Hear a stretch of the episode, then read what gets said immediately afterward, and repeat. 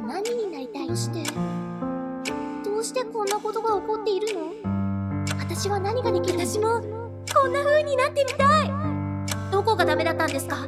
私もっと良くなりたいんです。このままいけないんだな。私今私は何を言っているんだろう？生まれた環境を乗り越えて自分の才能を発揮できる人が育つの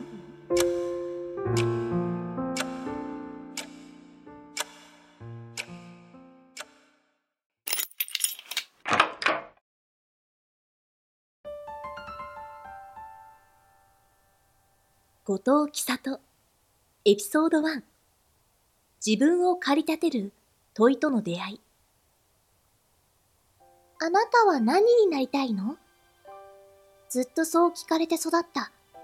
家族も親戚もほとんどが自分で仕事を作り出している。幼稚園や小学校に通っていてもいろんな仕事の人が目に入ってくる。私は何になりたいんだろう？何になるんだろう？その問いがいつも自分の中にあった。いつかは何者かになる。だけど、今は何者かではない。私は何者になるんだろう。物心ついた頃から子供が大好きで、幼稚園では自分より小さい子たちのお世話をしていた。八つ離れた妹の生まれた時は、もう、もう嬉しかった。子供の他に好きなのは本を読むこと。両親に買ってもらった世界の偉人伝を夢中で読んだ。いろんな時代のいろんな国に生まれた人が困難を乗り越えて素晴らしい何かを成し遂げる。感動してボロボロになるまで読み返した。私は何をするんだろう。いつかは何かをするんだろうな。それは何なんだろう。何を読んでも行き着く問いは同じで、その答えはずっと見つからなくて、未来がずっとぼんやりしていた。目に入るいろんな仕事に対して、いいな、素敵だな、とは思っても、自分がそれを極めるというイメージが持てなかった。ヒトラーとガンジーの伝記を読んだ。二冊を並べて読み、共通点に気づく。一つは、スピーチで人の心を動かすのがうまいこと。もう一つは、厳しい状況に置かれた経験があること。同じように困難を経験したとき、スピーチで人の心をつかむという特技を持った二人は、正反対の道を選んだのだ。一人は敵を作って連帯する道を、もう一人は非暴力を訴え連帯する道を。一人の人が苦しい経験をどう捉えて、どの道を選ぶのか、何がその分かれ目になるのか、そんなことを考えながら、そして自分のやりたいことを考えながら暮らしていた。9歳のある日、目に飛び込んできたのは、1歳くらいの女の子の写真だった。多分、アフリカかどこかの国の子。土ぼこりの舞う地面に座り込んだ、ガリガリに骨張った体。それなのに、お腹だけはぎょっとするくらい膨らんで、こちらを見つめる瞳は大きくて、悲しみとも、諦めともつかないものを浮かべている。どうして、どうしてこの子はこんな目に遭っているの？もしかしたら、この子は何かの天才だったかもしれない。生まれた国が違えば、ものすごい才能を発揮して、世界中の問題のうちの一つを解決するほどだったかもしれない。それなのに、この子はどうして？努力せずに不幸になるのは本人のせいかもしれないけど、生まれた場所のせいで、こんな目に遭うのが自己責任だと言えるの？教育とか経済支援とかが大事だという。日本政府は途上国にたくさんの援助をしていると聞いた。けれども、この子はこんな状態でいる。写真が撮られた後に、彼女の容体や国の状態が変わっていたら、もしかしたら、この子はもう生きていないかもしれない。どうしてどうしてこんなことが起こっているの？彼女のことを忘れてしまうのが怖くて、しばらくそのページをめくることができなかった。キサトは何になりたいの？と尋ねられて育ったから、自分は何にでもなれると思っていて、それが何かは見つからなかったけれど、望んで努力すれば何にでもなれると信じて疑わなかった。それなのに、同じ時代の地球の別の場所には、夢のために努力をするどころか、夢を持つことさえできない子供がいる。本人一人の努力では、おそらく抜け出せない困難の中で、夢も、才能も、考えられない日々を送る子供がいる。どうしたら、生まれた環境を乗り越えて、自分の才能を発揮できる人が育つの？そのために、私は何ができるの？自分が何になりたいのか、それ以外の問いが、9歳の私の心に初めて生まれた。この問いの答えを見つけるための人生が、ここから始まる。エピソード2信じて挑戦すること。あの頃から少し大きくなった私。相変わらず、なりたいものは見つからない。子供、教育、国際協力。この3つのキーワードは等に定まったものの、仕事としてしっくりくるものが見つからないのだ。何か始めることを誰かに反対されたことはない。その代わり、始めたら最後まで頑張りなさい。と母には言われていた。目の前のこと、やってみたいと思ったことに片っ端から挑戦していく。英語の勉強、英語スピーチコンテスト出場、委員会の委員長、プロを目指す役者の集まる劇団での舞台出演。役割を果たしたり、何かを達成したりするための努力に少しも苦はなくてワクワクした。全部で10回出場したスピーチコンテストの1回目だけは、直前に不安で怖くなってしまって。けれども、母がリハーサルに付き合ってくれて、案外大丈夫だと思い直すことができた。話したり、書き出したりして明確化すると、不安の大部分は消えていくと知った。一方、周囲との温度差も少なからず感じていた。一生懸命になるほどはやりたくない。やりたいけど失敗したらかっこ悪い。そんな相手には、なんでやってみないんだろう？という気持ちも持っていた。自分の力で挑戦してみれば、もちろん失敗するかもしれないけど、できるかもしれないのに。どうして挑戦しないのかな？不安と向き合うことの大切さを知りつつある私は、そんなもどかしさを感じていた。もっと世界のことが知りたくて、国際経済のコースのある高校に進学。同時に、近所のマクドナルドでアルバイトを始めた。いらっしゃいませの一言が、初めのうちは恥ずかしくて、モップがけの方が気楽だったくらい。けれども、ある時、店長が私の子供好きに気づき、今度、フロアに出てみる？と勧めてくれた。フロアサービスの教材ビデオを見て勉強を始めた。画面の向こうのお姉さんたちの生き生きと働く姿に惚れ惚れした。私もこんな風になってみたい全国のスタッフが接客や調理などの様々な部門別で店舗で競い合う大会があるという。その大会のフロアサービス部門で優勝するという目標を持った。ずっと、なりたいものの見つからなかった私。なりたい自分になれるかもしれない、と、初めて思えた。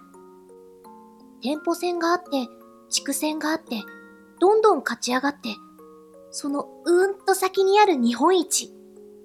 店舗に置いてある教材を片っ端から読み、日々のアルバイトで一つずつ取り入れてみる。アルバイトするのと同じくらいの時間をかけて、接客スキルを上げるための勉強をした。そして、高校3年生の時、2回戦で敗退した。号泣しながら審査員に食らいついた。どこがダメだったんですか？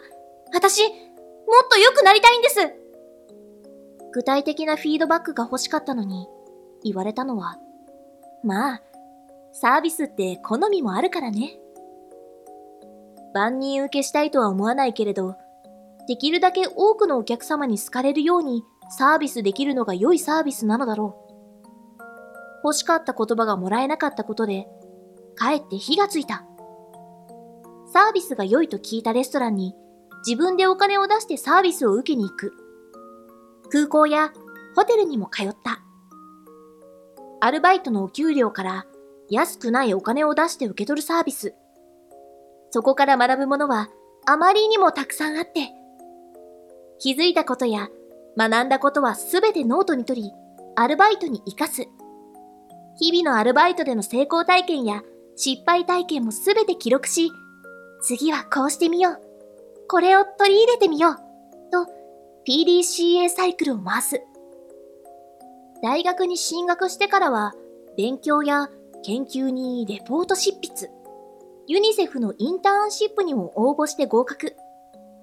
とにかく忙しかったけれど、アルバイトで日本一になる目標は揺るがなかった。考えつく限りの努力をして迎えた大学1年時の大会で、とうとうその目標を達成。挨拶もできなかった私が、あの時、憧れた自分になれた。泣いて、喜びをかみしめた。思いつく限りの努力をすれば、これだけの成果が出せるのだ。この世にできないことなんかないと言うと、言い過ぎかもしれないけど、それでも自分を信じて挑戦することは自分を裏切らないのだと知った。ここから私の次の挑戦が始まる。エピソード3恐怖心に打ち勝てなくてフロアサービス部門で優勝したほんの数週後、私はジュネーブにある国連本部の人権委員会に出席する予定だった。元国連職員の教授の持つゼミに入り、その講義を積極的に取る日々。講義の締めくくりはいつも同じ言葉だった。どうしてこういうことが起きるのでしょうね。9歳の原体験がよぎる。いても立ってもいられず、私は図書館に駆け込み、専門書を読み漁るのだった。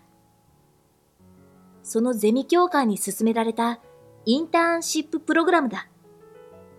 知ったその日に応募を決意。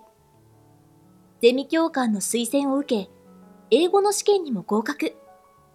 家族も喜び、経済的にも応援してくれた。アルバイトで見つけた、なりたい自分には慣れた実感がある。教育や国際協力に関わる専門的な部分でも、なりたい自分やできることが見つかるんじゃないか。けれども、事態は思わぬ方向に進んでいった。私にとって初めての海外経験となるそのプログラムは、ジュネーブでの現地集合と知らされて、日本でも迷子になりやすいのに、たどり着けるのかな？トラブルに巻き込まれたりしないかしら？海外初心者の胸に浮かぶそうした不安に周りは気づく様子もない。せっかくだからヨーロッパの他の土地も回ってきたら？と簡単に言われ、不安が大きくなったり、インターン経験者の先輩の活躍を聞かされ、大学の看板を背負うプレッシャーを感じてしまったり、ゼミ教官に相談しても大丈夫だと思いますよ。と、笑って肩を叩かれるだけ。周囲の見ているものと、私の心の感じるリアリティの埋められないギャップ。初めての土地、初めての海外。行ってみたかった憧れの場所。でも、私はそこにふさわしい自分なのだろうか。今の私は、一体何の役に立てるのだろうか。まだ、準備はできていないんじゃないか。どうせ行くなら何か残したい。役割を果たさねばという責任感に縛られた。失敗しても経験のうちだと思えない。知らないから怖いだけだと分かっていても、いつまでも準備なんて整わないと頭で分かっていても、知らないのだから怖いまま。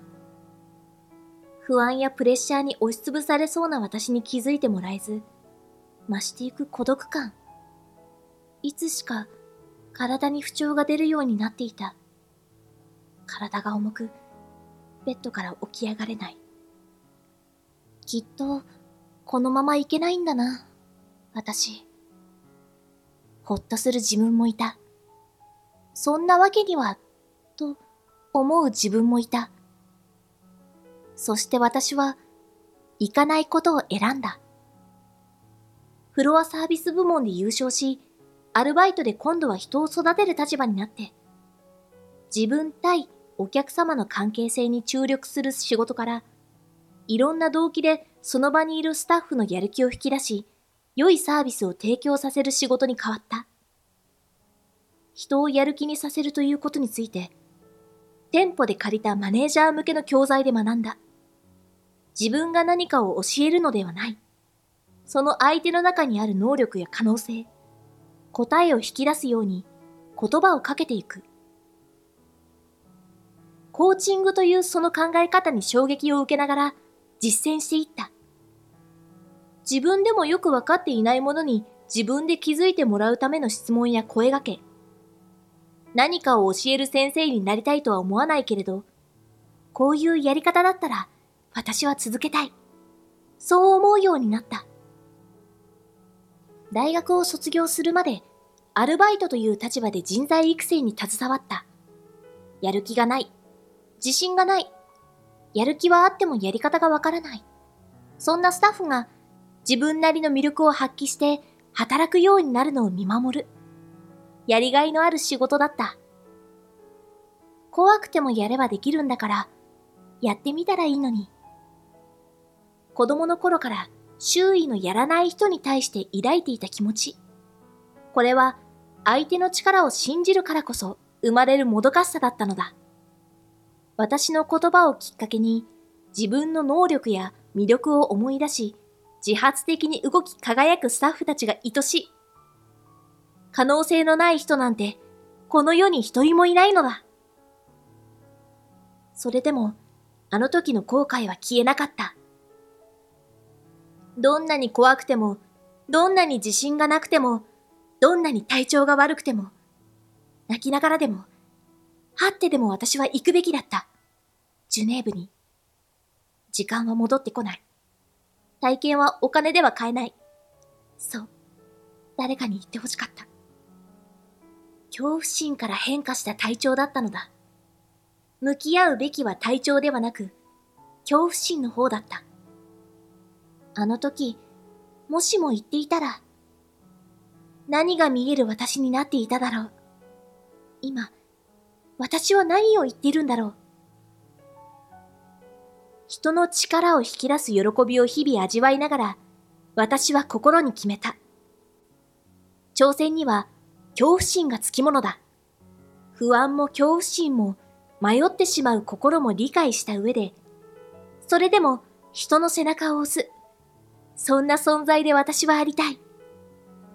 そして私自身は、後悔を招く選択を二度としないように、恐怖心を乗り越えて行動できる自分で、これからは、ありたい。エピソード4生まれた環境を乗り越えて社会問題に関心を持たない人も自然と巻き込めるような企業活動を通して社会構造にアプローチするような仕組みが作れないか。大学で研究しながら私はそう考えるようになった。そして国際協力系や教育系の分野ではなく、一度民間の企業に勤めることを決意。就職してからも初心を忘れないために揺るぎない体験を持っておきたい。同期が卒業旅行に行く時期に私はインドネシアの孤児院でボランティアをすることにした。バリ島の片田舎の孤児院にバスに揺られて向かう。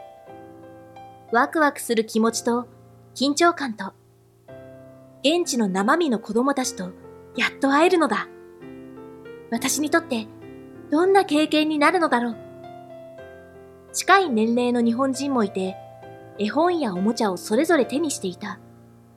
おもちゃをあげるのもどうだろうと思われたので、私は地球儀のようなゴムボールを持って行った。言葉が通じなくても、お話をするきっかけになったらと思ったのだ。ようやく会えたインドネシアの子供たちは、涙が出るくらい可愛かった。日本人の持ってきたお土産も笑顔で受け取り、お礼を言ってくれて、はじめは恥ずかしそうにしていても、すぐに打ち解けて、言葉も通じないのに何かを伝えようと話してくれる。いじらしくて愛しくて。お部屋を見せてあげる。とでも言いたいのだろう。数人の子が私の手を引くので立ち上がり、ふと後ろを振り返った。そこには絵本やシャボン玉、おもちゃが散乱していた。ああ、この子たちはもらい慣れているのだ。日本のある旅行会社のツアーの一部に、この孤児院の訪問も組まれている。危ない目はごめんだが、ちょっと現場を知って、いいことをした気になりたい。そんな日本人が大勢訪れ、たくさんのおもちゃを与えてきたのだろう。笑顔でお礼を言うことも教育されてきたのかもしれない。そうすれば、物がタダでもらえるから、と。孤児院に暮らす彼らは、与えられることになれ、もらったものにもすぐ飽きてしまう。自分の力で何かを獲得する機会も、意欲もそがれているのだ。貧困より何より、そちらの方が大きな問題じゃないか。自分の力で人生を切り開く意欲をなくしてしまうなんて。社会人になってからも、カンボジアなどの途上国で物乞いをする大人を大勢見た。日本人である私と目が合った途端、眉を下げて悲しそうな顔をする。さっきまで普通に話していたのに。かわいそうな物乞いの顔を作り、施しをしなければ罪悪感を抱かせるような存在に、自らを設定する。現地で活動している人たちも、先進国の私たちに、何はなくともお金が必要だから、ちょうだいと平気で言う。自分をかわいそうな、何もできない存在に設定して、同情心や罪悪感から物を与えさせる。そんな技術を身につける努力より、自分の力を発揮して生きる努力をしたらいいのに。この構造を許してきた安易に与えてそれなりのことをした気になってきた先進国の人間にも憤りを感じる。けれども、この構造に甘んじて自分自身の力を見くびって生きている途上国の彼らにもモヤモヤした。胃がキリキリする。あなたたちの力、そんなもんじゃないでしょ勤めている人材サービスの会社で、障害者を雇用するための子会社を作らせてもらう機会があった。それぞれに障害を持って生きてきた彼ら。一つのことを伝えるにも、例えば、聴覚障害と脳性麻痺と知的障害と、三人に理解できる三通りの伝え方をする必要がある。苦労ももちろんあったけれど、障害の特性や性格の特性を理解してコミュニケーションを取るにつれ、彼らの意欲や才能はどんどん発揮されていった。率先して私の手助けをしてくれるスタッフも、誰より丁寧に仕事をするスタッフも、びっくりするぐらい情熱的なスタッフも、それぞれ輝いて。両耳が聞こえてるのに、人の話を聞けないおじさまの方がよっぽど、なんて思うほどだ。人の決めた、社会の決めた障害って何だろう？不便なことはあるだろう。けれどもそれは、多かれ少なかれ健常者にもあるもの。生まれ持ったものや自分で変えられなかった環境をいかに乗り越えられるかという意味において、障害者と健常者に違いはない。どうしたら生まれた環境を乗り越えて自分の才能を発揮できる人が育つの？?9 歳の時に抱いた問いを改めて噛み締める。途上国の孤児院に育つことも、日本で障害を持って育つことも、生きていく上で抱く悩み、苦しみも、ある種生まれた環境であって、一人一人が自分の制約や体験を再解釈して意味を見出せたら、きっと乗り越えられるもの。その手助けのできる自分でありたいし、生まれた環境を乗り越えられないような社会構造にメスを入れられる自分でありたい。それと言わずに、会社内でコーチングのメソッドを使ってきた私だけど、コーチとしての技術を高めるため、コーチング事業を手掛ける会社に転職。5年勤めた後、1年間フリーランスのコーチとして働きながら準備をし、2016年7月、港屋株式会社を設立した。現在は私立の中学校、高校の総合的な学習の学習や課外活動の時間をいただき、生徒たちが関心を持つ社会問題などへの取り組み案を創出するところから資金調達して、実際に挑戦するところまでをサポートしている。問いを立て、目標に向かう道のりそのものをデザインする力を生徒たち自身の中に育んでもらうのだ。自分自身の力や可能性に気づいた子供たちの表情といったら、それに触れる教員たちの方が影響を受ける姿もたくさん見てきた。今いる場所から一歩踏み出せる人が増える。それが私の喜びだ。したいことは山のようにある。こんな風に広げたい。届けたいという思いに現実が追いつかなくてもどかしい。それでも私は方法論にこだわるのではなく、自分を駆り立てる問いを自分の中心に置いて、問いに対してその時ベストだと思える回を信じて、挑戦を続けていこうと思う。カタログから商品を選ぶように、人生を決めることなんかできるわけがない。少しでも心の動いたものに飛び込んでみて、たとえ違うと気づいてすぐに別のものを選んだとしても、そこから得られる学びは無限にある。回り道も失敗も含め、感じたり学んだりしたたくさんのことが、気づくと一つの流れに集約する。それが人生だと思うから。目の前の子供や人の可能性を本人と一緒に信じて、やってみようよと言える自分でありたい。未知に対する恐怖心も理解しながら、それでも背中を押してあげられる存在として、私は生きてみたい。どうしたら生まれた環境を乗り越えて自分の才能を発揮できる人が育つの？この問いを胸に迷いながらも人生を突き進んできた。9歳の私の見たかった世界はまだ実現できていないけれど、この足でそこに向かっているよと伝えられる自分には慣れたかなと思う。そしてこれからも進んでいく。まだまだ発展途上の私のキーページ。あなたも、あなたの輝きを思い出してくれたらいいな。